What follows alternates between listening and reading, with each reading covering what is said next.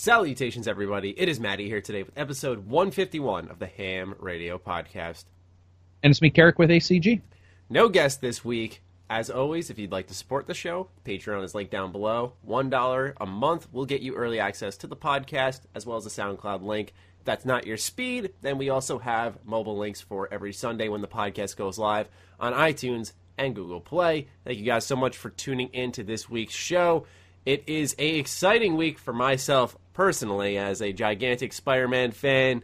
Carrick, we've talked about this game extensively in the past. You know, you brought to light some issues that could be with the title, and I agreed with you. But now we got a huge dump of info for Spider-Man. There was a 114 question rapid fire interview by Game Informer. We got a release date of September 7th, collector's edition that's at the price of 150 dollars. Uh, on top of that, we also have post-launch content coming to the game. Although we just know it's missions and suits, we got a lot, and we've seen a little bit more with the gameplay. What are your take? what is your takeaway rather for this batch of info?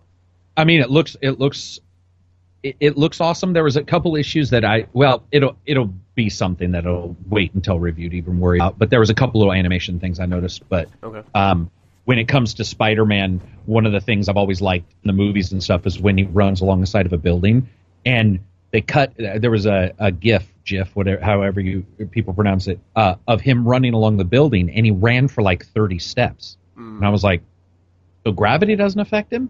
but then, then in a different section, gravity not only affects him, it affects stuff around him, physics and stuff. So I think hopefully what they're doing is they're going for the game, you know, the gamified. They're just like it, it'll it won't be perfectly realistic, um, which I think that's what I've always wanted. Except their environments looked realistic. Like Yes. the environments in that trailer looked fucking insane. Um, which I think will cause some people to be like, well, if that's realistic, why isn't this? And I'm just telling people, don't stress that so much. Obvi- I mean, it's a Spider-Man game. It's Yeah. like they're going to make the world look cool because they can and because we have console power today because it is just a console game to do it. They're shooting for 30 frames per second, which Even on PS4 That's the- Pro. yeah, I will say that's the one thing that does. I'm I'm definitely don't have to have a 60 FPS, uh, you know, lock on games. But a Spider-Man game, I will say I was a little surprised. I was a little surprised by that. I, I, I, I as good as it looks, it makes sense. But Yeah, I was I was sort of thinking it might be might be 60. I can understand what you mean by the the animation, the gravity. I think they're definitely gamifying it because Yeah. a lot of people when they look back and they go like, "What's the best Spider-Man game?" I, I feel like these people haven't played it in a while because I went back and played it and it just hasn't aged as well uh, in many ways. But uh, Spider-Man Two is usually the ones that people Oh, go right. to.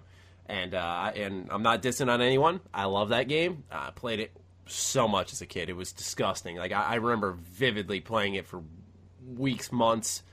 It's insane. I love that game Yeah. so much. But anyway, um, that game was very gamified. Whereas you, like for example, held down the jump button, Spider-Man would crouch, and then he'd start shaking, and you could leap a building in one jump. And it's like, Right. you know, he was a superhero, but then they gamified it, and it made it more fun. So I think Yep. Yep. Insomniac's good at that type of stuff, making their universes believable yet fun to be a part of. What caught me off guard was the release date, September 7th. Very soon, um, obviously trying to beat out Red Dead Redemption Red 2 Dead. like many like many other games. Um, yeah. you know, but I saw that it was alpha gameplay, uh, and you know, I, I'm not 100 percent sure on how game development entirely works in that point. Where like, was this late alpha? Um, where you know, is this game going to have a lot of crunch and rushing towards the end? Because I mean, Oh. you know, I, I- think of it this way. Although I don't think we ever got direct confirmation. When I think of a five month span between announcement and release, I, I instantly Right. think Fallout 4. And I remember they were like, yeah, I think they said at some point, like, this is the final version of the game. Like, what you're seeing is what you're going to get. And with this one, we're seeing an earlier version. We're seeing cool stuff, but will that translate to the final product? I think it will because it was delayed, right? I thought this was already delayed once. Was it? Yeah, yeah. I, I'm pretty sure because didn't we talk about it? Days Gone? Is that what you're thinking of? I'm trying to think what Days Gone is. oh, Days Gone is the zombie thingy, Yeah. right? Isn't that right? Yeah. No, for some reason I thought Spider-Man. They were thinking last winter, and then they delayed it. I could be wrong, but uh, regardless, what I was I, the reason why I was going to bring that up is because it looks far enough along. Okay. Like obviously, I mean, uh, even as an out, like if somebody said that that was an alpha, I wouldn't immediately say um, that it's going to look worse or better when it gets released. Its frame rate was pretty solid during those moments, and if they're showing people, like if they're showing, well, you know, we we're, we were talking about this prior to the podcast. Depending on who you're showing and what they can say, Mm-hmm. but if you're if you're showing companies your footage and stuff, I would assume, and you're this far along, I would assume, you know, that they've got it well in hand. It, it looked smooth as hell when he was well for 30 FPS. It looked it looked smooth as hell. So I, I think they're probably fine. Yeah, that, that's the thing that I, I took away. Very, uh, especially with the combat and the web swinging, it looked tremendous. It looked silky. I think is the best way to describe it. I mean, when he went from these nice parkour backflips to sprinting up a wall, leaping onto a perch, then leaping over another building, I, I just I couldn't believe it. It was like this is only something you could really do in a game, but that you would only see in a movie. It, it Right. looked it looked so much fun. It was one of those games that once you saw the footage for it, you're like, I, I need my hands on this. Just to, it's like going from point A to point B. It's going to be like Sunset Overdrive, in my opinion, in a way where it's like going just to your quest objectives. It's going to be probably the most fun you have it, it- because there's it's just so much to play with. Did it also look? It, maybe I was wrong, but it looked way better than the QTE moments that they showed. What I mean, it, I, I don't mean that the gameplay looked better. I mean the graphics actually looked a lot better than the the one video we saw. Remember that one trailer that had like a bunch of QTE and him on a crane, and Yes. uh, all this Yes. QTE stuff. I swear to God, that didn't look anywhere near, um, like as real. It almost looked, it almost looked more cartoony and stuff. So I was I was impressed by that. Yeah, I mean, it, it also depends on you know what do they fill the world with. Like if if it's filled with Peter Parker delivering pizzas, I'm not going to be happy. Well, even though that's a part yeah. of his of his life, but I don't want it filled with a bunch of random shit. Mm-hmm. And it's going to be interesting to see how they do that. That I did like the idea that you get different items in the game. It's lore, and then that's it. There was somebody in Game Informer, I think, was saying that you know there's there's things you can get in the game, and when you do, you get some info about the backstory, and then it's not a collectible per se. It's it's more of a you know some info about the backstory. Yeah, I have yet to. Li- I think you were listening to the Game Informer show. I was actually going to listen to that at some point today, but I was I was caught up editing videos. Um, that's that's one thing that I was concerned about. So that's definitely good to hear. But I, I do remember during the rapid fire interview, uh, the the creative director had stated he was like, "There's no pizza delivery missions," and I think he said there's Good. no like saving the balloons, that type of stuff. Uh, and while that's minimal, right, that doesn't mean like, oh, well, there's definitely going to be good content. They could just make another form of a fetch quest. Um, it, it shows that they're making a choice that for some reason other developers just wouldn't do, which is leaving behind the, the Spider-Man tropes that plagued the series, the the ones Yeah. that you know were fun on Spider-Man Two on the PS2 or the the Xbox original. Um, but that that's why I said also the game didn't age as well because you, you go back to that game and you're saving kids Yeah. balloons, you're you're stopping bank robbers and What's the shitty one? Was it what's the what's the terrible one? Is that There's been a amazing? couple, Is that amazing Spider-Man where Amazing Spider-Man Two was an the awful crime game. where the crime Yeah. would crank up? Oh, Two, two. Yep, that Man. was terrible. what a what a I don't even know how to describe the, an idea for a game that's so bad Mm-hmm. that so yeah everything I saw and the different little element I've seen and different bullet points people broke down the video and stuff look like uh, I mean if you like Spider-Man you I, I would assume you're probably going to like it anyway but what did what it did impress me is it looked like like you said they're sort of understanding where they where the game industry is and there might be a chance of having some fans um, you know jump in i also think that a lot of people missed out on batman until like the second or third game maybe even the third or fourth game and so it's cool for another superhero because there is no batman against spider-man this time it, at, what i mean for sales it's just like Spider-Man. the superhero game is Spider-Man, yeah. And so I think that's awesome because it allows it doesn't allow for like the direct comparisons, like, well, it's not Batman because Batman Mm-hmm. has it. It's like, okay, you know what? It's his own thing. It allows them to release it at a time when other than Red Dead. I mean, I don't think people compare Spider-Man Red Dead too much. so, uh, yeah, it, it looked. I mean, a lot of it looked really, really good. Also, I, I didn't. I saw that there were some gadgets and some different webs, yeah. but that'll be more interesting to see, like your your skill tree because I, I didn't really understand where Peter Parker was in his skills in the video. So if he's low, then you're going to be learning all this stuff, obviously, as you go Yeah. on. But they could also do something where maybe he's been around. I thought originally when I read the backstory for this, I thought for some reason that this was more of a Spider-Man who's been around for a little while. He's been around for eight years at this point. Okay, point. eight years. Thank you. Yeah. Okay. So that that was us. So that's that's.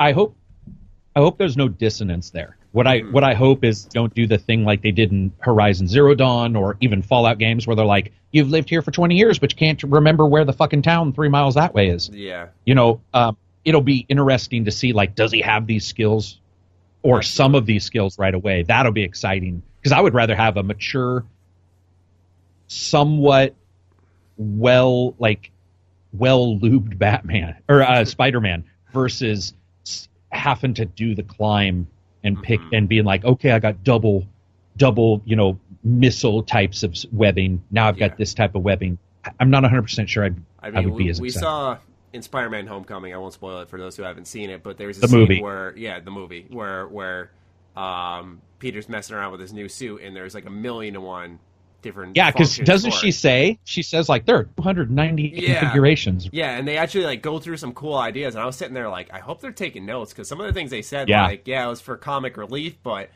I was sitting there like, hey, this is this is pretty cool sounding. Very I love that, like the electric webs. I, I've always said, and I, I said this in my video, I'll say it again. I thought the core for a good Spider-Man game would be utilizing the web as much as you can, and and and using the Peter Parker that creates tons of gadgets. You know, Yeah. that's that's how you do it because you look at what made Batman popular if I'm honest, like when you look at how many games have mimicked the free flow system, it, it's kind of become a thing where it's still fun, it's still satisfying, and I don't think any other game outside of Rocksteady, maybe Mad Max did it really well, but outside of Rocksteady, uh, you know, it's that's the best that it's going to get. Yeah. But it's definitely gotten. I don't think repetitive is the right word, but what I'm saying is what brought the relief to that system was the gadgets that Batman got in each game that Yeah.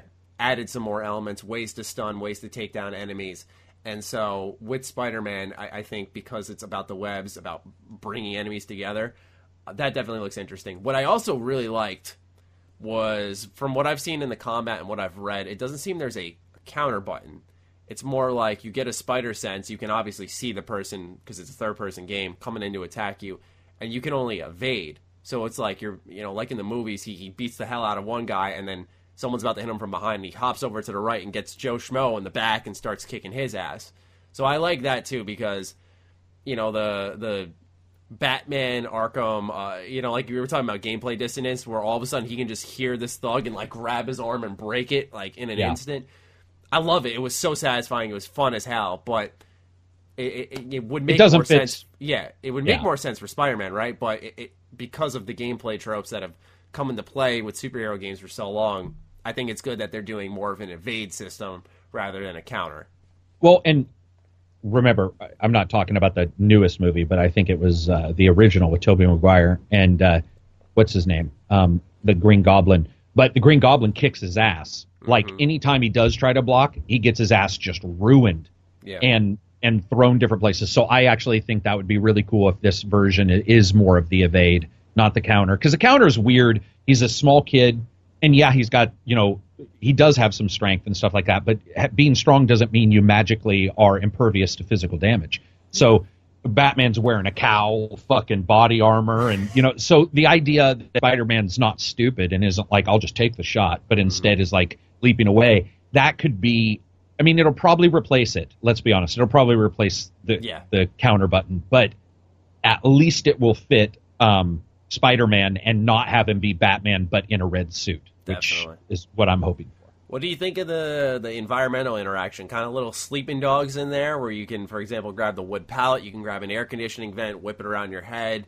where do they go with that? You know, because it's obviously going to be him grabbing items from the environment. Um, do you think it just stays limited to just random cans and shit around the around the field, or do you have any specific ideas that come to mind? I would assume what they'll do is they'll do a system where you have like a skeleton of a building and then you build a model o- over it of so you'll see that sometimes with other games for various reasons there's like almost two models, one that's normal, one that's damaged.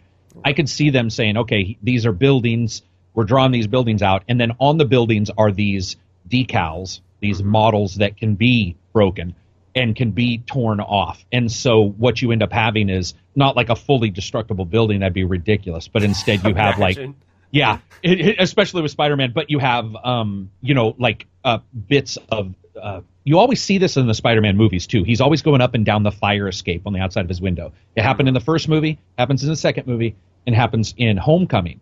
Uh, maybe not Homecoming. Sorry, it happens in all No, movies. he climbs through a window at the end of Homecoming. Okay. Yeah. So yes, he does. Yeah, he does. And because his aunt comes in, right? Mm-hmm. And and so to me, I would assume things like that can be like torn off. You know, that could be very cool. Um, I- anything on the roofs, like the the um, the air conditioning vents, those.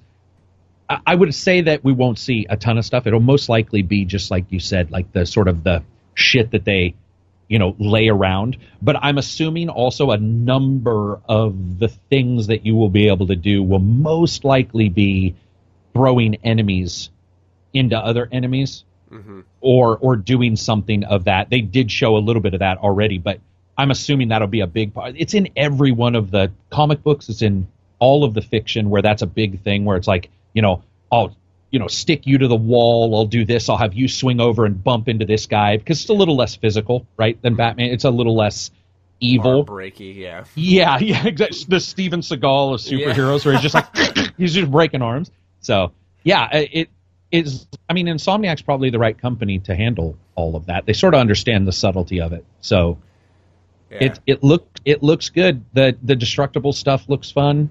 Um, the one thing that I couldn't understand, and maybe you saw this, but so one of the a couple of the Spider Mans you've been able to fling your, you know, web, ejaculate your web into the air, and it sticks to a cloud. Like you don't Yeah. really see what it sticks to.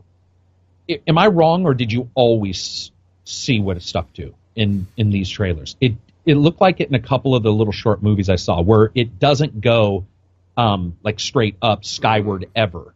It always go. It always appears to go right to the building. Yeah. Yeah, I noticed Is that right? Too. Yeah, it Okay. seemed it seemed like it was always attached to a building. That's one thing that Cool. Enox always did. They they always made sure it was attached to the buildings because I remember Makes the original Spider-Man games on the 64, the PS1, uh, the first Spider-Man Tobey Maguire game on the PS2. Like you just like shoot it into the clouds and and just web swing away, and you're like, Yeah. I'll take it, you know, sure. But that's definitely something I noticed, especially since they have a a U-turn thing that you can do that like attaches to buildings and whips you around without ruining Right. the momentum, or uh, where you can like turn corners hard, that type of thing. So I think it's very reliant on the attachment of buildings. I know that sounds crazy to say, right? It's, it's you should assume it should be that way with a Spider-Man game, but we've seen Spider-Man games without it. Yeah. Um, what it got me thinking about was we, you know, Insomniac, like you said, perfect fit. It feels like, and it seems to be going really well. I also wonder what other superhero games would you uh, like to see, maybe from a certain studio? I, I would answer this question. I think we actually talked about this a little bit. We have, Uh, yeah. Where yeah, where I've talked about TMNT and Rocksteady, but I'd love to hear your quick hot take on this one. I think we talked about it one time with Lone, and I had brought up Arrow, but that was it's a little bit of a copy of um, of Batman, obviously. So to me, I and I do believe that it's time to do this, and I'm not 100. percent We talked about this in the Discord actually for a couple hours this last weekend, trying to figure out how you would do it. But I would like a video game, superhero game that was actually super villain.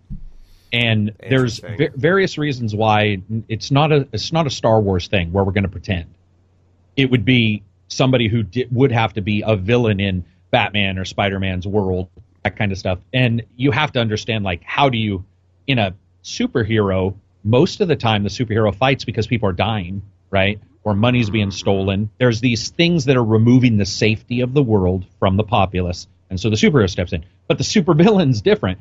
Are you going to have them? chaos? Yeah. Are you going to have them fucking murdering cops? That would be sort of creepy. Mm-hmm. It, it- just like to a lot of people, it's creepy in GTA to kill random civilians. So if if anybody gets mad at me for saying that, I Mm-hmm. feel that that's that's noticeable both sides. But I would love to see a villain game. I would fucking kill to see them try what's his name, um, Dead uh, Deadshot.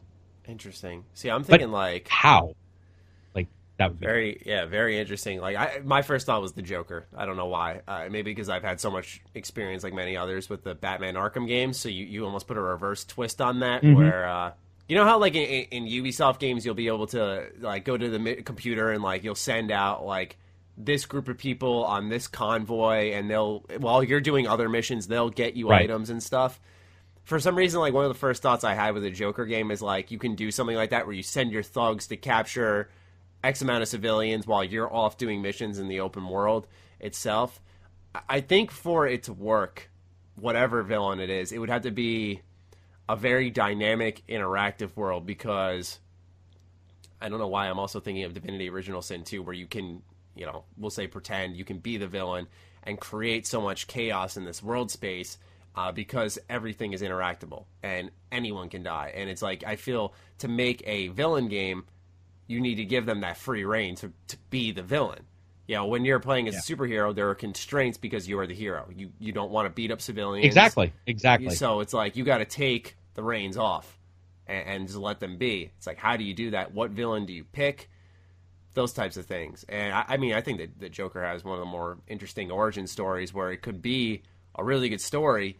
Um, but how do you do you give that free reign? Um, what do you I, and? I would also rather see him skip because like the Joker's the easy way out. I think in some ways, but I think Mm-hmm. He's the hardest in others. And one of those is traversal of the world. The Joker's basically in a fucking ice cream truck or Yeah. you know driving around. That's not going to be super enjoyable compared to a high tech villain Mm-hmm. or you know. So you have to look at like their how they're if it's an open world. By the way, if it's more of a hub based thing, then we're talking about something different. True. But I think that he's hard. I think I think Killer Croc could be amazing using the sewers Oh, yeah. and having a world based in the sewer, like having your world and your activities based upside down, really, not Mm-hmm. from walking on the street and and then you know the sewers are below you, but the world is above you, and the sense of isolation or or being an alien that Killer Croc could possibly have.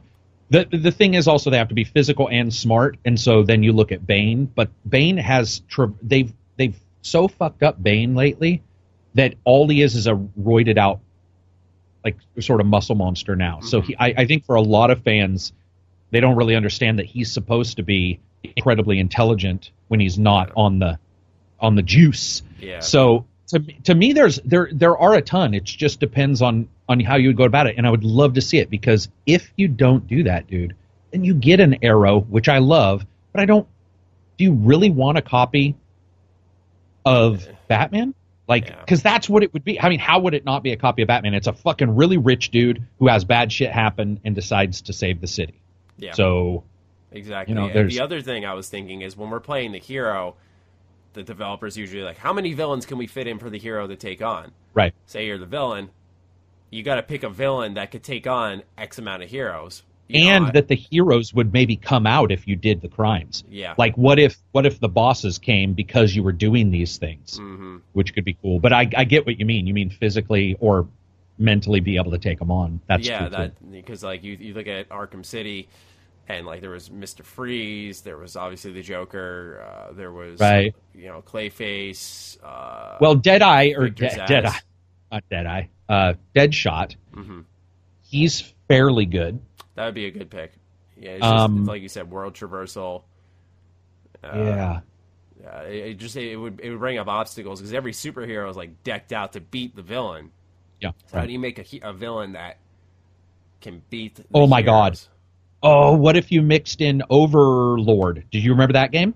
You remember Yes, Overlord? Overlord Where you control minions? What if you were like it had a minion system? You're running around fighting Batman or the the Yeah. good guys, and you could be like, I like you that. know, minions attack, uh, you know, and those guys would leap on him and like hold him as you're punching him or whatever. You know, would- like, no, that would that'd be actually- That'd be interesting. It's just the, any version I've thought of it, I think of it almost like a strategy game, Yeah, uh, yeah, almost exactly. a civilization game, something along those lines. Where, like I said, you'd you'd have to have a highly interactable world that allows for anything. And, and when it comes to a villain, does like that action style Batman Arkham or Spider Man PS4 style work. I, I, it's hard to really think of one. Uh, Yeah. I'd love to hear the comments because you know I'm I like my comic books. I'm still very new to them, so I'm sure there's You someone me out there who is very into comics and go like, "Hey, uh, what about this guy?" I mean, I'm thinking of like the Injustice roster, and like yeah, that's what I always Yeah. cheat. Use that kind of stuff too. I'll be like, Who, who's you know Black Manta or Black Ray or whatever the fuck his name is. Like I'll just go in my brain through them all. Well, I mean, I- I'd also love that though, is some some B tier heroes to to get a game, or Yeah. you know, like I said, ones that are very popular but don't have any video game presence. Like I, I don't know how there hasn't been a Flash video game ever. I have, I have no idea. Yeah, I would I would like if it if it wasn't a villain who was doing shit and then like maybe B tier heroes come try to take him out and then as you progress in the game more and more powerful heroes come until your main bad guy is you know Superman or something. Yeah. Um if you don't do that then I think B heroes are the best way to go and I I, I think that's when you start, or, or at least, pe- like you said, heroes that haven't seen anything. I am going to be honest, only because I like her in Injustice, but Black Canary's fighting style in Injustice is fucking amazing Cool. Yeah. and I could I and I I would actually really like her to be involved. She was I, phenomenal. Matter of fact, I liked her so much in Injustice. I started reading like various comics to try to find feel her. I yeah. liked her that much. That's what happened with me. I watched Spider Man Homecoming. I was like, I need to start reading comics because one Spider Man movie was not enough, and I went all in on that, and I've been reading comics pretty consistently ever since. How about a Teen Titans game? You know, that's the thing. I think the reason no one goes to villains is because there's so many great heroes and hero groups that haven't gotten their look in, in video games that you know people aren't ready to go to the villains yet. Although I think instantly, if I saw a game called The Joker, once again, I'm going back to that very cheap example. Like that, that just, I got to know what that is, man. It's the Joker. Like, you know, this could be amazing. Uh, I, I just, Well, here's the thing. Think about it this way: when you and I talk about Batman, we do talk about his moves, right? And Mm-hmm. Steven Seagaling. But at the same time, what did you mention right when we said villain? You said Joker. I think that a lot of people forget that even in the best superhero games, most of the time it's the villains that sort of truncate out the story, like here, or, or not truncate, but sort of identify a part of the story. It's like this villain, then this villain, and I mm-hmm. think I think it's time villains get their due. Like, I mean, Teen Titans would be awesome. There's Justice League. There's all these groups, but all they are, and all their gameplay would be, is the same gameplay remixed. In in the same way, even Spider-Man is remixing it, which is fine, but it is still remixing it. Where I do believe a villain would allow you to to ask like more quandaries. You know, d- for example, some villains don't kill, right? Some villains they just steal or whatever. Um, some villains kill. Some villains like the Joker who poisons and in Injustice nukes a city. So you have all of these different ways to go. But with most heroes, most other than Arrow and a couple others don't kill. Like that's their thing. Like you said earlier, you know they have these limits. I would much rather see us and gamer or developers try to like figure out how to put a game in the limits of somebody who does how do you tell that story without being not morally incorrect that's the wrong term um what's the term like tasteful you know because you don't uh, you don't want a murder simulator that wouldn't be that wouldn't be. wouldn't be great um did you play punisher on the ps2 somebody's going to mention this in the discord because i Oh, just you mentioned showed it me gameplay for that. I yeah that. so yeah. uh, you, you know he's a good guy but barely uh any any of those kind i mean i agree with you teen titans could be fun but i don't know why when you said teen titans i just thought oh four mini batmans D- yeah, I mean, well, Cyborg, Beast. yeah i mean they're Boy, not like- i'm just my like, they brain could- if if we really went like all in on their qualities, but yeah, I get what you mean because it's Robin. So mm-hmm.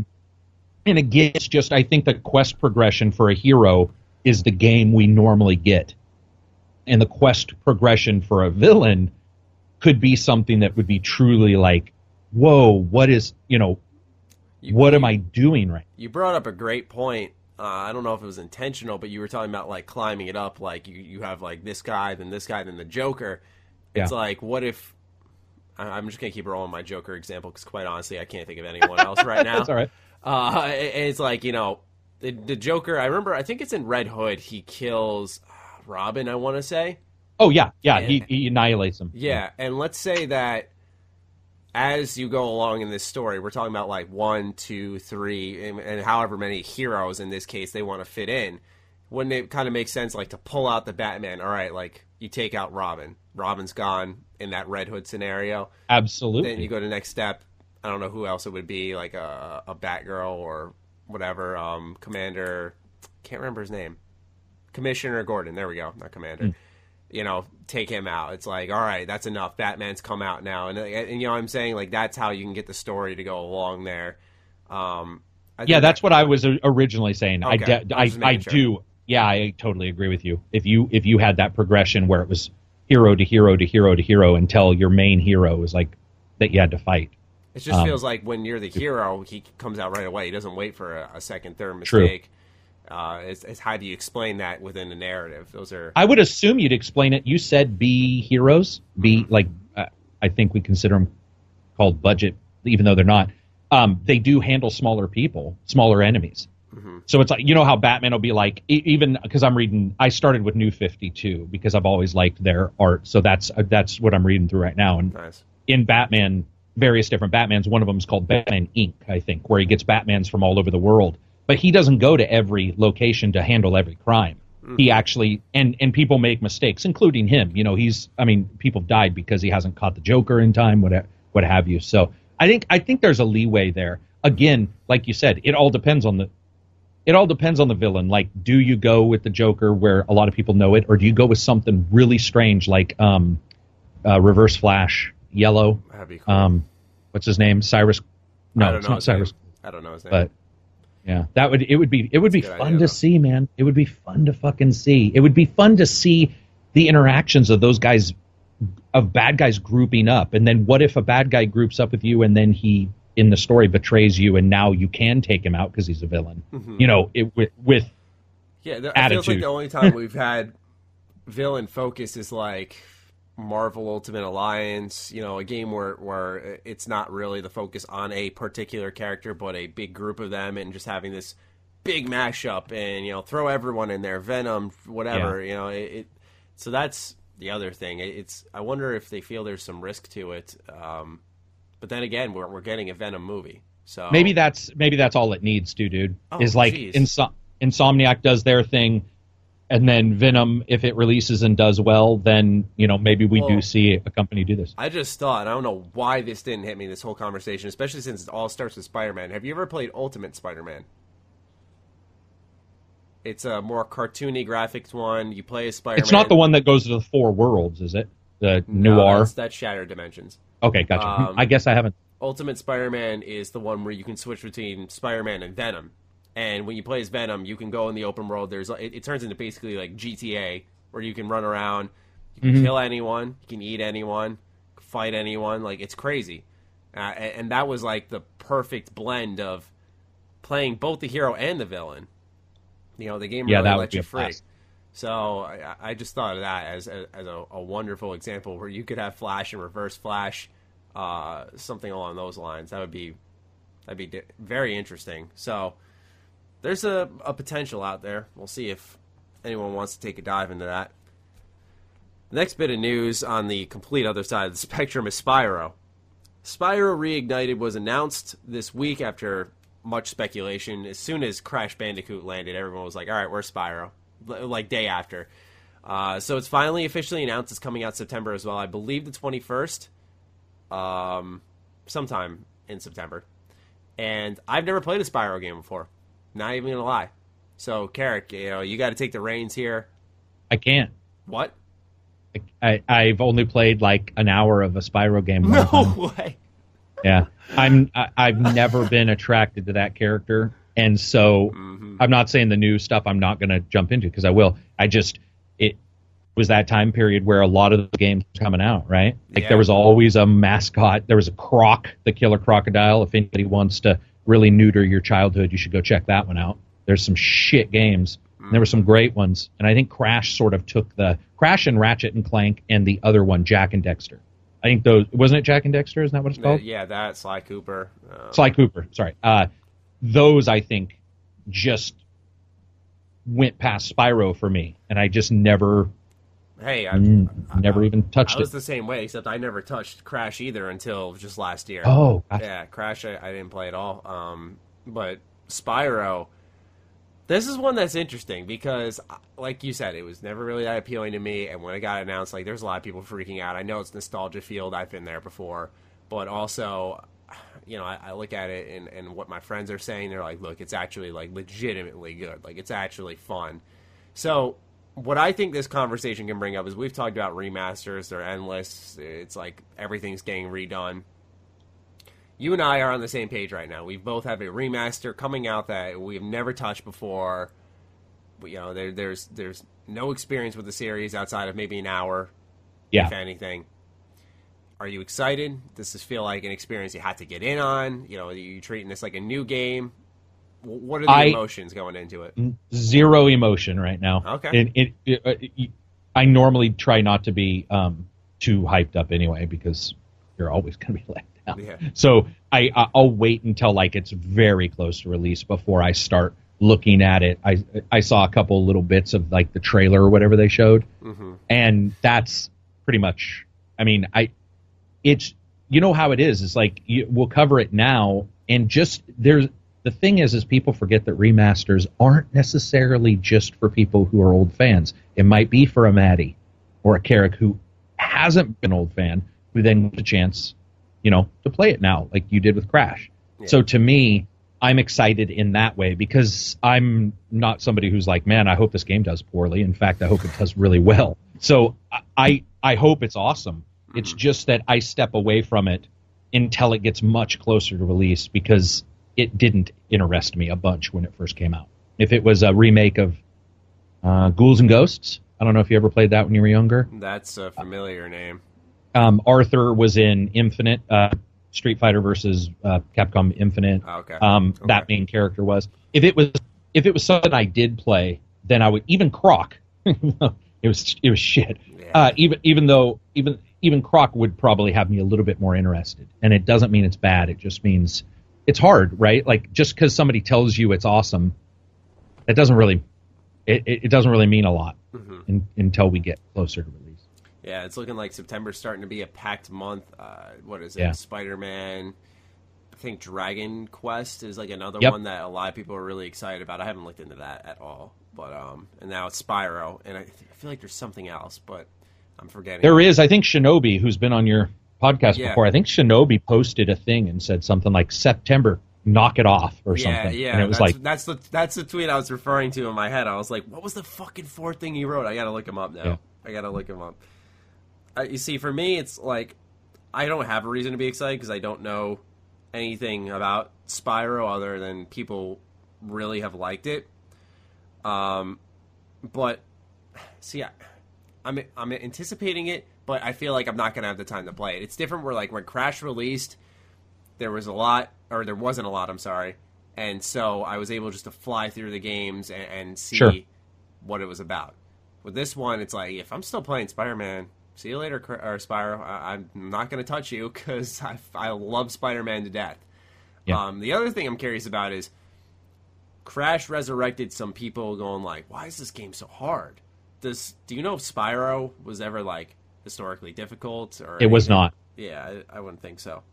And also remember that um, Crash had some issues with control that have been like documented by game developers. This new one has been documented by some game developers, and some they've had they they changed the jumping a little bit. So this one was harder than the original actually. Mm, So, um, I, I- mean, Spyro was never in the oh, it's super tough, um, you know, category. that's At least I've never heard. Where is it? Where is it? Hold on. Yeah, I was looking, I There couldn't it find is. it either. Oh, okay. That's the other one. Jeez, talk, talk about a game that has not been talked about at all. Shadow of the Tomb Raider, oh, right in between Spider-Man and Spyro. so Shadow of the Tomb Raider. Huh. I haven't really heard much about it other than it being announced. That's Yeah. interesting. Same here. Just got announced, and I was like, right. And because we talked about that, we're like, where's the discussion? Where's the buzz? Where's anything for it? And you were like, well, the movies came out. Maybe this is the time where they feel there's some interest there. Yeah. I'm looking at these screenshots for Spyro. I gotta say, he's adorable. He's very. They they did a good job with the visuals. Uh, they, it looks Like I don't know how to describe it. Other it looks like a cute thing I want to get involved in. I'll say that much. Because um, that's one thing that the Crash remake did really well. Um, it, it like sold the emotion through the animation and the new visuals. Like it gave an updated feeling to Crash that we couldn't previously have. So I'm that's why I'm kind of looking forward to Spyro if I can get my hands on it, especially now that Shadow of the Tomb Raider. I mean, like I've never been a big Tomb Raider guy, but it's it's something I'm definitely going to keep my eye out for and try to review. Did you um, not play Rise? Uh, I think I yeah I got it. I played a little bit of it and I stopped. Holy how, shit! Uh, yeah. Rise is good, man. Yeah, That's crazy. This was when was when did that game come out? 2015.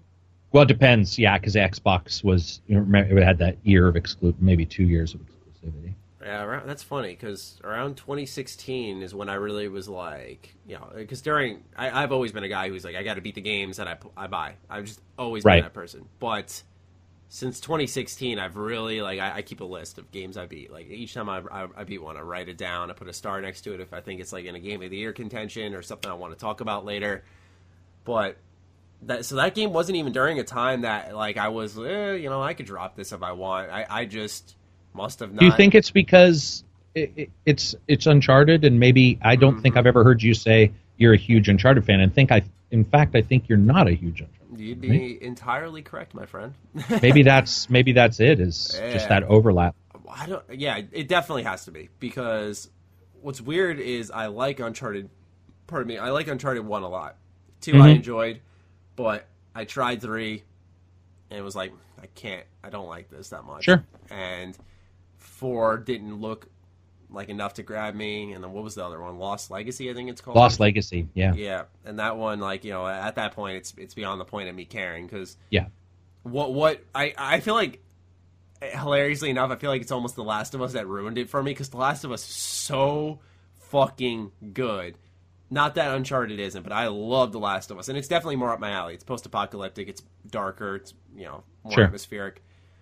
But I look at it and I'm like, how does the same studio that made like a lighthearted Indiana Jones esque adventure of Uncharted, which I think gets a little more emotional apparently in like four and Lost Legacy. But how yes. how from that studio do we get The Last of Us? It's well, like, I'll say this: if if that is truly how you feel, and you figure out later that it's the reason why maybe you're not a big fan of four and stuff is because of that. Four, just like you said, and Lost Legacy do, do an incredible job darkening it up. I don't I don't want to say much more than that. It, I, it's just that it is it, it is happy go lucky in a weird way because every time Drake goes into something, you're like he he'll come out. Yeah. Of the other side, right? Like he'll be, he'll just have a smirk and he'll come out. But what's cool about four and then side characters, uh, Lost Legacy is the fact that it's not necessarily that you could die.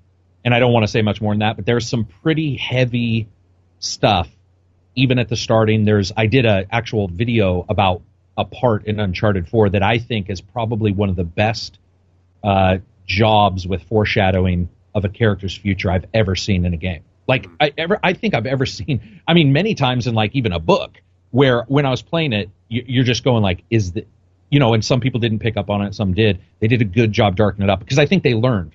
Because I don't think you're the first person who said Last of Us was the shit, and then from that point on, maybe you know it was more difficult to jump into that uh, yeah. lighter fare. But I think they also changed a little bit and darkened it up. Yeah, I mean, because it's not like the series is bad, but it's definitely something with the. I don't know. I like third-person shooters. I like adventure open titles that encourage exploration and collecting sure. and questing that type of thing. So it's it's very weird. I think Tomb Raider. I, I might have just been playing at the wrong time, to tell you the truth. I think uh, I want to say that was the year I got a Wii U. And I know that sounds hilarious. You dropped games for a Wii U, but I was playing Bayonetta 2 and Smash on my. You only have a certain amount of time. Yeah, yeah. I, I'm just thinking, like, I think other games caught my attention, and I just never picked it back up. And you just kept rolling with all those new games, and it was like, all right, see you later, yeah. Tomb Raider.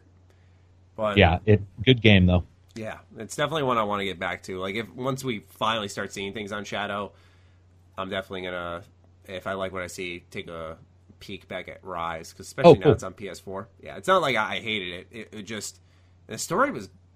yeah, what the fuck was I doing, man? Story was decent, although I predicted a, a character twist pretty easily, but still, very very interesting. You know that that's the thing with so many people. I think all of us are guilty at one point or another of saying like, "Yeah, I dropped the game and I have no fucking clue why," or I Yeah, right. Yeah. there, there are some people who blow my mind. They're like, "Yeah, I bought the game a month ago. It's still in its package seal. I haven't tried it out yet." I'm like, "What? What? How?" that's that's one that always gets me. Um, but back to Spyro. There was also a, a listing for the Switch that uh, people are thinking it's going to be coming there too. Um, do you think this is more appealing of a way to maybe jump into Spyro? I think it fits the platform very well. Yeah. It's more kid Yeah, I think friendly. I think that's Yeah. really good. It gets it gets a younger generation maybe experiencing what people grew up with. and I think that depending on the gameplay style, um, some things do work well on a you know like a portable system versus some don't work well on a portable system for various reasons of comfort or use. And I think Spyro, at least from what most likely it will be, will probably work really well. Also, it didn't. It, it, it it's not necessarily like it requires fucking Doom like reflexes. So if it did, I think you'd be fucked. So the idea of being able to jump in there on on the Switch would be really awesome if that if that ends up being the truth. Absolutely, I, think that would be a, a good fit for it. Um, I'm curious what the platinum trophy is going to be like for it, because I know Crashes wasn't super difficult if you like had played it before, but if you were a first timer like me, you, you just look at it and go, no way," because like some of them, I think were like speed running and collectible ones, and I was like, no chance, no chance. So curious to see how Spyro's plat, uh, platinums look, because I know you're not crazy about trophies. I personally enjoy them. I think I have mine off now that I think about it because I was like, so wild. there was something in you when you said there's something life on the edge. I do, I do on the edge, out of control. I Yeah. just, yeah, it's I it I, certainly think it's awesome. Other people like it. It's a collectible, right? Mm-hmm. It's like some people like a certain type and other people like another type. That's really all it is. Yeah, I mean, I honestly, I almost envy you for caring so little about it. Because there was a point in time where I was buying games just to trophy hunt and achievement hunt. it was, it was, just, Oh, I loved it though. It was so much fun. You know, like I, I, I was buying SpongeBob games to achievement hunt. Man, it was, it was a blast. But At least you got to experience stuff you wouldn't have experienced otherwise. Exactly. I mean, and, and they were they were good times gaming. Like that's why I picked up Rage and played it for like the fourth time. I was like, I got the achievements. Why don't I get the trophies? And, and I just played it again. You know, it's one of those experiences where the game stuck with me more afterwards. So that's interesting that you say you just fully disabled now. The the progression of your, your trophies and achievements never ceases to amaze. Put my sunglasses on. My fucking eyes are killing me. Ah, Jesus. no problem. Yeah, for Oh. those uh, watching, Carrick's at the computer all day uh, until we record at this point in our day. Cause and look at my eyes, podcasts. Maddie. Can you Yeah. see the The two bright lights. googly eye? Yeah. Um. So when, when it comes to um, achievement hunting, did you have? Do you have like an? Uh, there's a website that you can go for, like PS4 trophies. Do you have an account there? Mm. No, no, like- no, no, no, no, no. Oh, you Uh, just do your tracking on the PS4. Yeah. Because like I feel it's almost like when you're a YouTuber. I'm sure you understand this. Like you start looking at everyone's channel, you enjoy their success, but you're like, man, what the fuck am I doing? Like I wanna, I wanna grow in this way. I want to do this. I want to do that. And uh, you know, I feel like it's the same way with trophies. You, you start looking outside. There's always gonna be someone with a higher trophy level than you, more platinums than you. It's not Yeah. there to put you down, but you're like, fuck. You know, I, I need to really go for that. It- it- I, and so for me, I just like having my self condensed adventures and and pushing on and, and feeling like I'm achieving some goals. Um, but yeah, I I'd use guides at times online if it was like one that just the description made no fucking sense, or or uh, uh, like for example, Shadow of Mordor was one I got the platinum for, and there was a I always go to this one. It was I think it was called like the White Rider or something like that, and in like two minutes you had to get like so, so many kills in the map on like a Oh. horseback or on not a horseback on like a, a mount Mhm. and i was just like what route do i go to find these enemies take them out it, it was just very confusing to me um, so stuff like that trophies like that but Cool. usually in any game and i think everyone can agree with this i don't try to succumb to guides i feel like i'm doing the game a disservice by not figuring it out myself but uh, that's coming from someone who, who makes guides for games they really enjoy, so pretty ironic. anyway, Next bit of news is Divinity Original Sin 2. Easily, in my opinion, one of the best games of 2017, and hands down one of the best RPGs of all time, as far as I'm concerned, as well. It's coming to consoles. Uh, they didn't say anything about Xbox, but it was announced via PlayStation. Um, coming sometime this year. We don't have an exact date yet, but it's going to be the full co-op, full game. Full game. Carrick, what do you think about this game? You excited for a port? Yeah, I am. And you had um, an I- not to cut you off, I forgot. You also had Oh, an no, interesting stat. You had an interesting stat. yeah, it was like I was re- it was I was reading this morning where they're saying like uh, people who did something like less than ten percent of the game, like they bought it, and they they did less than ten percent of the game is like seventy five percent of the people. So a, a massive number of people bought it, played it, didn't dislike it at all, but they did something that we talked about prior to the podcast, which is and just a second ago you talked about where they just sort of walked away. You know, now, whether that's uh, you know fatigue in a big game, which you had stated, I think off camera prior, you had stated Yeah. it was it, even the small starting area feels like an entire game in and of itself. So I could I could certainly see that. It is coming for Xbox. I did just check. Okay. So it, it, it'll be out for both. Um, I mean, it's cool. It I it is weird though because that may not be the. It'll be interesting to see who picks it up because it may not be the right group. Mm-hmm. You know, there there might be some people who are like, that's a you know PC title. You know how sometimes you'll hear somebody say like that's a PC title, even though we usually argue and are like, what does that really mean versus a console? But if you're gonna, it just depends on how it translates, how the control translates. Control's such a big deal in that game, Mm-hmm. and how you you know how you're able to place people and stuff. Will that work with a con- uh, controller? There's Yes. there's some questions there that they have to dial in. Have you played Divinity Enhanced Edition on PS4 or Xbox? Okay. Uh, Divinity. I just want to make sure you're talking about Divinity and not Pillars of Eternity. no, Divinity. Yes. That- Pillars. so Pillars is also there. enhanced.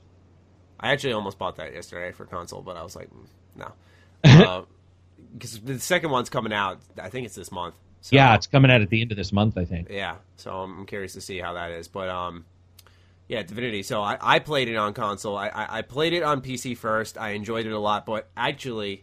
This was in 2014, I believe. I, I, I didn't really get around to finishing it. I think I got about 10 hours in, which would I'd say would, funny enough, be around that mark for that game. And I dropped it Right. Comes out on PS4. My friend and I are like, wait, it's two player co op. We pick it up together, uh, in love with it. It- It's one of my favorite RPGs of all time. Just really, really, really, really like that game. And um, I thought they did an excellent job with the port, with the conversations, with Yep. uh, the UI, as well as the, with the, the management and combat, how they kind of almost turned into tile based rather than dragging your mouse all around. Um, little changes like that stuck out to me. And I was gonna say think- I, I had I had uh, really big confidence with this second game, but I wanted to hear your thoughts on the PS4 version for the first game. I was just going to ask, did you, when you played it though, are you guys, are you going to beat it, or is it is it a game where you feel like it's too big on the console as well? Are you talking about the first be- one or the second one? Uh, oh, sorry, because you were talking about the first one. Yeah, okay. Scratch Fir- that first question. one I did beat. Second you one, on on the console? yeah. Oh, gotcha. Second one. That's very cool. Very close to the end of my playthrough, but my friend and I, because it's up to four player co op, and so my other friends were Yeah. like, we want to get in on that. They didn't have PC, and we were already Oh. way deep in the game, and we're like, well, we're very close to beating it. What do you want to do? And then it got announced for consoles, and we're like, halt. I was like, we're gonna fucking wait and just play it all together now and go crazy with it. You know, four player chaos in that game. It's got to be crazy fun. So I can't wait. I'm so excited. It is weird that um, I'm more of a Pillars fan than I am a Really? uh, Divinity fan. Yeah, so like I like Divinity a lot. I think I even put it in the best of that year. But um, I'm really you were saying that you know the enhanced editions also for the Pillars is also on the uh, consoles, and it's funny because I beat it on the PC, and then just like you, you know, started playing on the console. and was like, oh fuck, I really like this on the console. uh, so nice. I, I I I think it's awesome. There's a audience there. I just I do believe that we are getting to a point, and we've talked about this before, where there's so many games, they're coming out so often, oh yeah. and they're coming out so big that we're getting to this really scary, fragmented experience moment where it's going to branch off, and it'll be it, there it'll be difficult to even talk about some of these because a lot of people are just going to be like, like you said, I'll buy it, and they sort of collect the title. They don't really buy the title; they collect it. They put it in their, you know, their digital library or whatever, and then they play five minutes and walk off, right? Mm-hmm. And it, it just feels like some of these titles are so big, and and then on different platforms spread out is another thing that really bothers me. If they had done this on console and PC at the same time, I would have been really happy because everybody gets to experience it like as they want and at the same time because I love discussion about video games. But when it's later, there's other stuff. And then I think people go, oh, well, there's other stuff, or I'll get to it. And I hate to see that on some titles. Like, mm-hmm. I, I want them to play it. But just like you said, I want to get back to Tomb Raider, but I didn't, I would never stake my life on you doing that mm-hmm. because the chances are actually much lower than even you would probably assume if you assumed absolutely. low chances. You know, it's like there's, there's so many titles. That, that, breathing room, that gaming vacation where you can clear out the backlog. Right. That's like non-existent now. It's just you miss it or, or you play it. Uh, yeah, I mean, especially with how quickly games fall out of popularity in a heartbeat. Exactly, Destiny dude. Two, exactly. up here, down here. Uh, yep. I think Kingdom Come Deliverance is a great example. I don't like to base game popularity off of my channel views, but I mean that game did really well for me. Did really well for you I made a video on the most recent update. It performed very poorly in comparison to the other ones. Like, and that's yeah. only a couple weeks after launch, man. Like, the, you got a short window to make. People are just like moving on, and understandably so. Like, if if I'm just a, I don't, I don't say it's in a, a lower fashion, but if I'm in that position, which I have been before, it's been a while, but if I'm in the position of a, a, consumer who's just like, yeah, this is my entertainment, I do this in my free time, I'm on to the next thing, man. Like, you know, I'm yeah. not I'm not waiting around constantly for these updates. As someone who values their free time, it's different with you and I. It's our job. We have to analyze this patch, check out this update, you know, that kind of thing. It's a little bit different. There's not that obligation there. So, yeah, absolutely, it's it's a little different. Um, but I'm I'm beyond excited for this this Divinity 2 on console. So you said you like Pillars more what about it do you like more? I'm curious because I've I've never played Pillars. I have it on my PC. Got it during a Steam sale. It's like my vintage game I bought because I was like, this is a great sale. I just can't pass on it, and I want to support Obsidian. So, what about Pillars do you like more than Divinity? Because I'll go first, real quick. I I just love Divinity because of, and really I fell more in love with it because of two, because of its tag system. I think that's one of the best things to enter an RPG. I think it, it really let the game mold around how you play it and mm-hmm. made there uh, be choice and consequence. It led to multiple playthroughs. The amount of uh, companions you have, companions with depth at that, uh, amount of races. It was just there was it was such a big RPG is what I'm getting at. So that's why I like it so much. But as someone who likes Pillars more, I'm dying to hear why because maybe it's a game I um, pick up soon. I, I, will say it's not better than Divinity Original Sin. Liking it more in this case is just enjoying it more. Okay. And and and it's I think it's because it's a little bit more one two three than Divinity. Divinity allows for an incredible amount of flexibility. It allows for some crazy ass shit, which there is a time and place for that mm. for me, for sure. But there is also this odd time and place where I want a middle ground. I don't want a dumb game, and I don't want a game where there's almost so many options you get in analysis paralysis and you're just like I can't do anything because there's so much to decide. And okay. Pillars is right in the middle where it's mouse driven. I'm also a big Baldur's Gate fan. Okay. So like that's sort of the continuation of those guys so or not those guys but that kind of game. So that's probably a huge factor as well. I just I like that viewpoint. I like the way it works.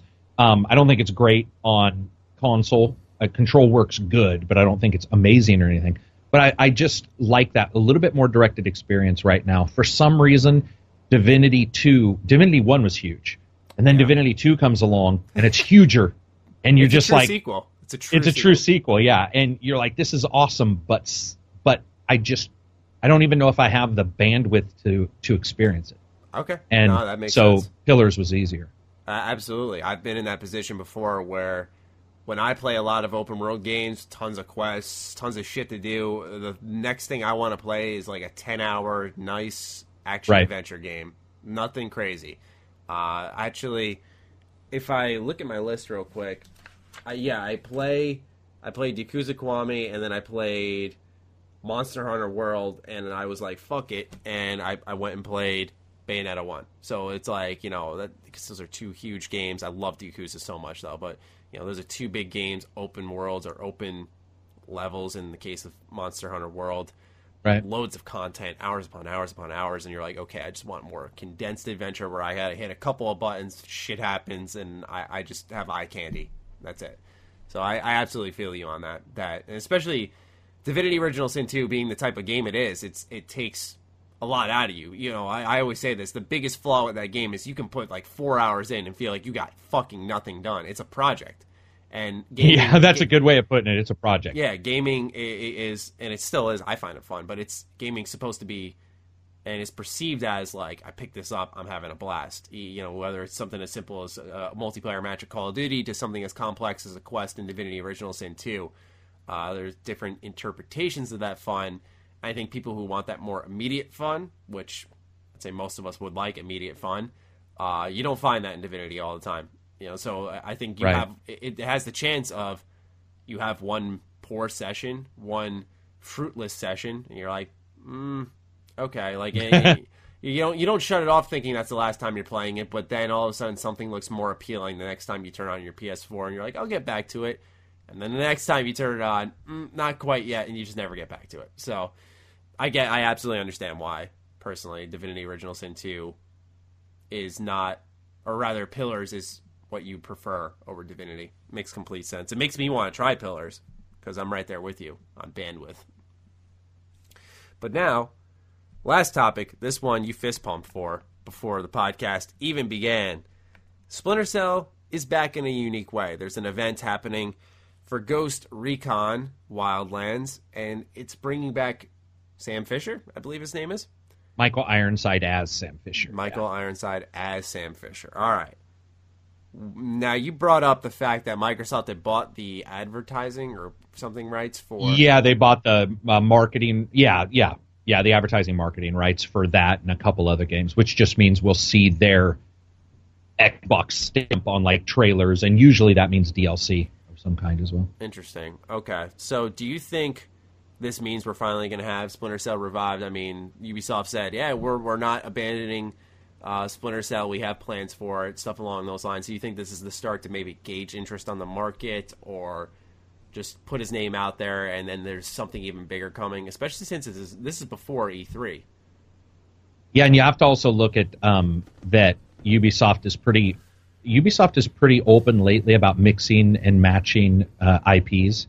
So it's like Mario their Rabbids. Far Cry Five has the ability to mix and match Assassin's Creed in the arcade uh, level editor with you know a Watch Dogs game. They they're okay point. with all this kind of stuff. That Predator is now, even though they don't own it, but Predator, uh, Rabbids, and then now you have Sam Fisher, uh, it, you know, a Splinter Cell kind of edition here. So it, I think that's awesome. I don't know if we'll see a, a reboot. Somebody on a forum I was reading to you was saying that if it was considered the the new game and its new canon, it would most likely have been the new voice actor. But they did go with Mike Ironside, which is who was replaced because they said they wanted physical movement matched with uh, the facial um, tracking at the same Ah. time, which a lot of developers were like, "What? Because that you don't necessarily need that. Like, doesn't that doesn't make a lot of sense." The the sad thing is, is Mike Ironside's been really ill for the last like ten years of his life, and so I'm wondering also if they just wanted to work with him, and now he's back, and they, maybe they would have worked with the young guy from the new one. I don't remember his name.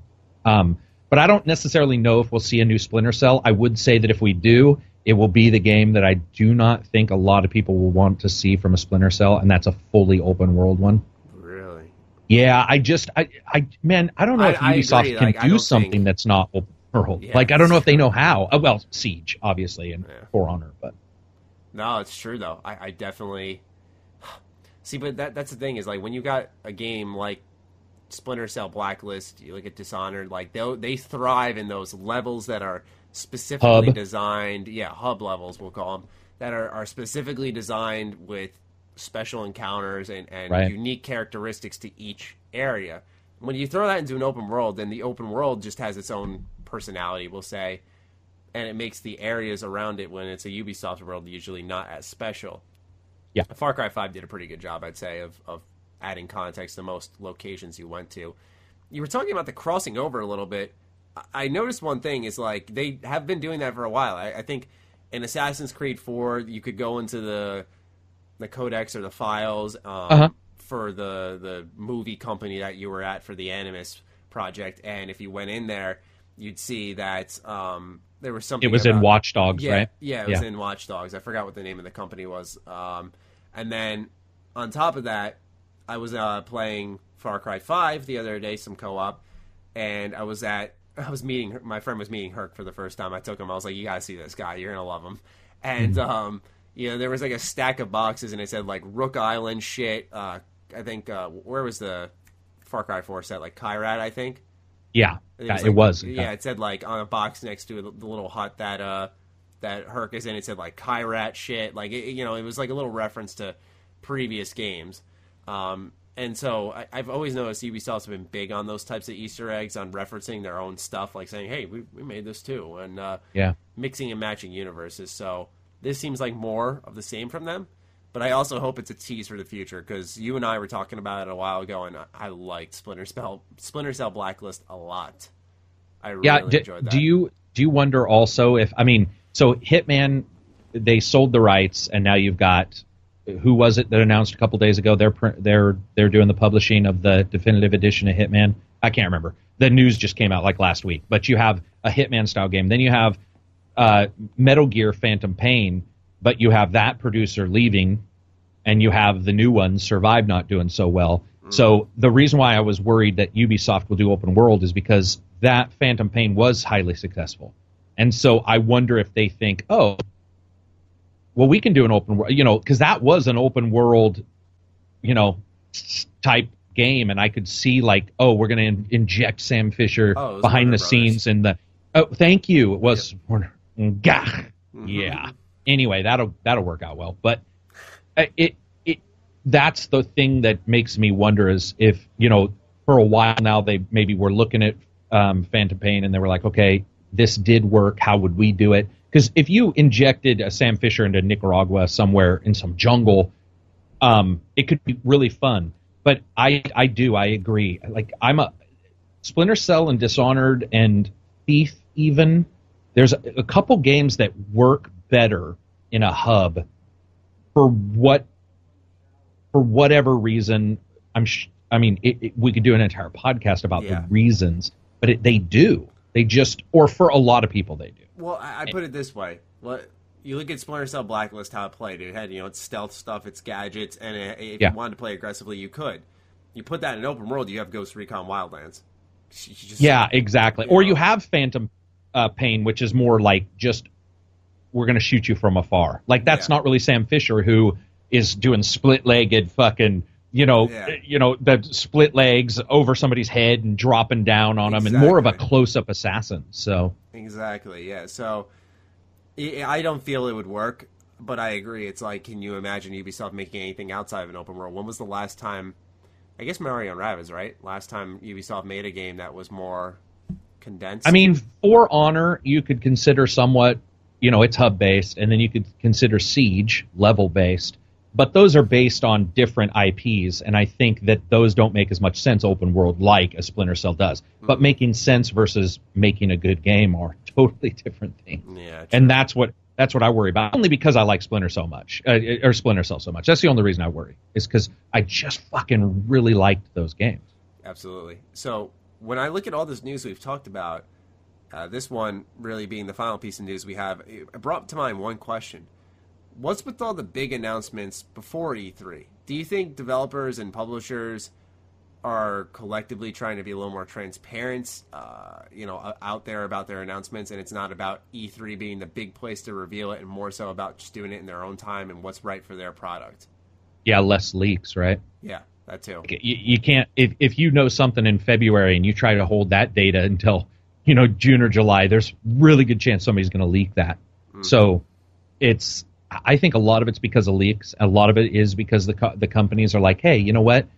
Uh, we'll show you stuff, but we won't necessarily announce a bunch of new stuff because we have our own events for that. That's another thing. These companies all do their own events now. Everyone. Microsoft's got its own event. Well, the big three. Sorry, Microsoft. Well, wait a minute. I think Ubisoft has an event somewhere as well. Um, then there's Gamescom, the one that's even bigger than E3 that's in Europe. Yeah. And then there's 85 PAXs. There's so many fucking PAXs. Like you and I will be like, "Are you going to PAX? Which PAX, dude?" Yeah. There's, you know, I matter of fact, I think there's a PAX going on in like Australia right now or something. Like there's there's always an event. So I, I think you're right. I think those companies are just like, let's step back, let's do what we want to do. Maybe we'll show people this stuff at E3. If we're inviting fans anyway, let's have them play the stuff versus just look at it because that's more interesting. Yeah. I, I, that's just my personal opinion.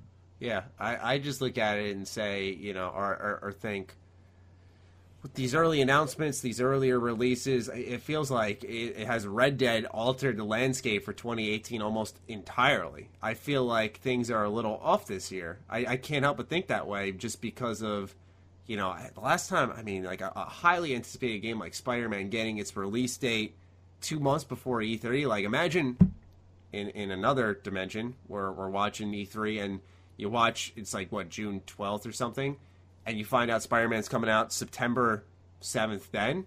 That's like a bigger wow moment. Do, do they think like Red Dead's going to be at E3 Rockstar is going to be at E3 for once? Um, because there was that rumor that I think it was last year or the year beforehand Sony was supposed to have uh, Red Yeah. Dead 2 gameplay and they never did. Like a deal fell through something because like everyone felt it was lacking that punch. Um, when in all actuality it might have just been a bad show like a Bethesda uh, last year. But uh, you know a lot of people with that being in mind you know I, I just wonder if, if there's an attempt to sidestep something big coming at E E3 I would assume I would assume everybody's nervous about. Fuck, I'm nervous about Rockstar, and I don't even sell games. Uh, it- like that's that's it's you did you did the math one time. It was like six years, right? And since the last game they did, since since 2013 uh, oh, so so 2013. September- so sorry, September fi- 2013 yeah. So it'll be five years um, since they did. That was the release of the 360 version of Yes. of G. Okay, so that's a fucking long time. Then you have the fact that online did so well for them that basically they just own the universe right now. Like the amount of money that they make is ridiculous. And so I would assume I heard somebody else get mad and they were like, I, I can't believe we're saying people are watching out. That's good business practice. Any company scout or any football team scouts out another football team. Any UFC fighter checks out how the other fighter fights and goes towards their own strengths and the enemy's weaknesses. That's the fucking that's how you actually do well. Yeah, you know, eh, Very so to me it makes total sense for them for a lot of companies to be like, "Whoa, let's put the brakes on." Because or let's accelerate because it makes sense to spend maybe 200,000 extra dollars a month ahead so that you can release it early, hire people to come in, do some crunch, whatever, or lose two to three hundred thousand dollars and delay it a little bit. Either way, because if you release anywhere near that game, it's it's also the fact that the YouTubers, Twitch people, reviewers will be playing that game. Mhm. You know what? I, so it's like True. even if it is a great Influence game, is gone yeah, influence is gone, and it's hard if I'm not talking about it or you're not talking about it. Uh, then you know either a bigger YouTuber is or a smaller one is. Every, so, there's always somebody, but if it scales down, then suddenly you don't have a lot of eyes on your your title that might be really good. Look at Deep Rock Galactic. It technically did well, but it lost out to Sea of Thieves. Deep Rock Galactic released a little bit before Sea of Thieves and Vermintide and I think it released in a poor time because it, it could have done much better had there not been like a oh there's Deep Rock oh but Vermintide comes out next week or two weeks later what have you have to watch out man and there's no bigger com- there's no bigger release is there you in gaming Yeah, I, I, honestly, I almost feel closed-minded after you put that point out there, like uh, of a UFC fighter studying his opponent before a fight. It's like it makes makes so much sense for them just to look at the company and go, why not get it out as soon as possible? I guess it's Yeah. more so the the overlap of like crunching's bad and rushing products is bad, but you know if you're trying to beat Well- out the biggest game in in five years at this point. Is crunching bad or is releasing terribly worse Well, I, I, when I talk crunching, I mean for the developers themselves. I mean, I've read crunch stories, and sorry I was saying yeah because what if what if they crunch and it sucks but Yeah. they do well or what if they don't crunch and don't do well then they're out of a job Yeah, I, I So know it's it's, kind of a part of the industry. I just I feel bad when I read those stories, man. For sure. these guys just you know work so hard tirelessly and don't see their families and stuff. I mean, it sucks. So it's like I. That's the other thing. I'm like, is that what's coming because of Red Dead? You know, like Yeah, Insomniac, right. like oh yeah, maybe they are ready. You know, the game looks great, so maybe they're not crunching, but uh, it's in, and crunching also it could be it crunch uh, you know it could it could also just be let's spend more money to hire people to test or whatever that's not necessarily the same kind of crunch you and i are talking about which is the sleep under your desk eat old pizza because you can't leave you can't take a shower i think a lot of companies also are starting to get not all of them but some companies and insomniac has never been rumored to be that way ever Absolutely, very. so true. I would assume if there's a company out there that's like, fuck that, we'll delay it versus make people hate life because we want them to stay. So hopefully, maybe they just looked at it and were like, I mean, maybe they just decided we do, you know, this this time frame works for us too. It And it's completely possible. it definitely looks like it's well on track. It it So, does. It looks. I know they said alpha, like you said, but uh, I don't know. Mm-hmm. It look it looks pretty far along.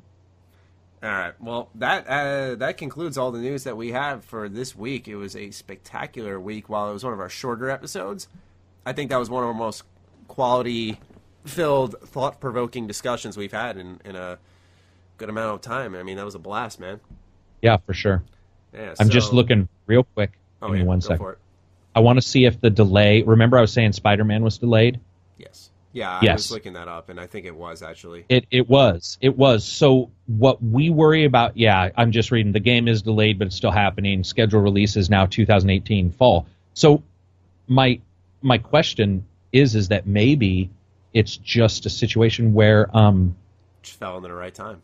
It fell in the right time exactly, and they they do have it done. Or yeah, if they delayed closer. it, then if they delayed it already, then yeah, you'd assume Exactly. they took the time. All right, so then yeah, I, I'm definitely wrong there. Awesome, that's great to hear. Then Uh, I hope that's the case. I so so do I because if it's not the case, then you have a whole other smorgasbord with Insomniac, which I just don't see them doing. I don't Like, either. They, Have we too- ever heard anything about fun. them? They're too Yeah, fun. yeah. I've never heard a single thing come out of that. I mean, I could be wrong. Maybe somebody will correct me in the comments, but I don't think I've ever heard any ta- any bad talk about him. Only a- bad thing is Fuse, from what I've seen. yeah, game. the game Fuse. Yeah. yeah, yeah. That was not a good game. Yeah. Other than that, though, they're they're in good standings with, for me Yeah. with Sunset Overdrive, Ratchet and Clank. Damn, Spyro apparently, but they're not making this new version of it, and now Spider Man. So we shall see. Carrick, any last words?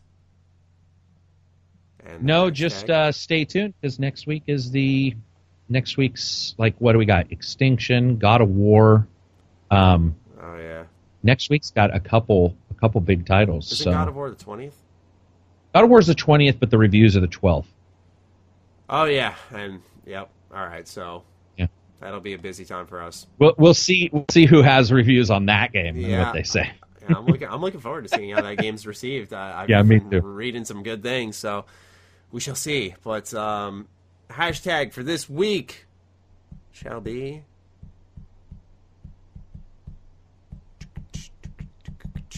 I wonder what the viewer thinks when we get quiet and think of a hashtag. Do they get like, did, my phone stop working?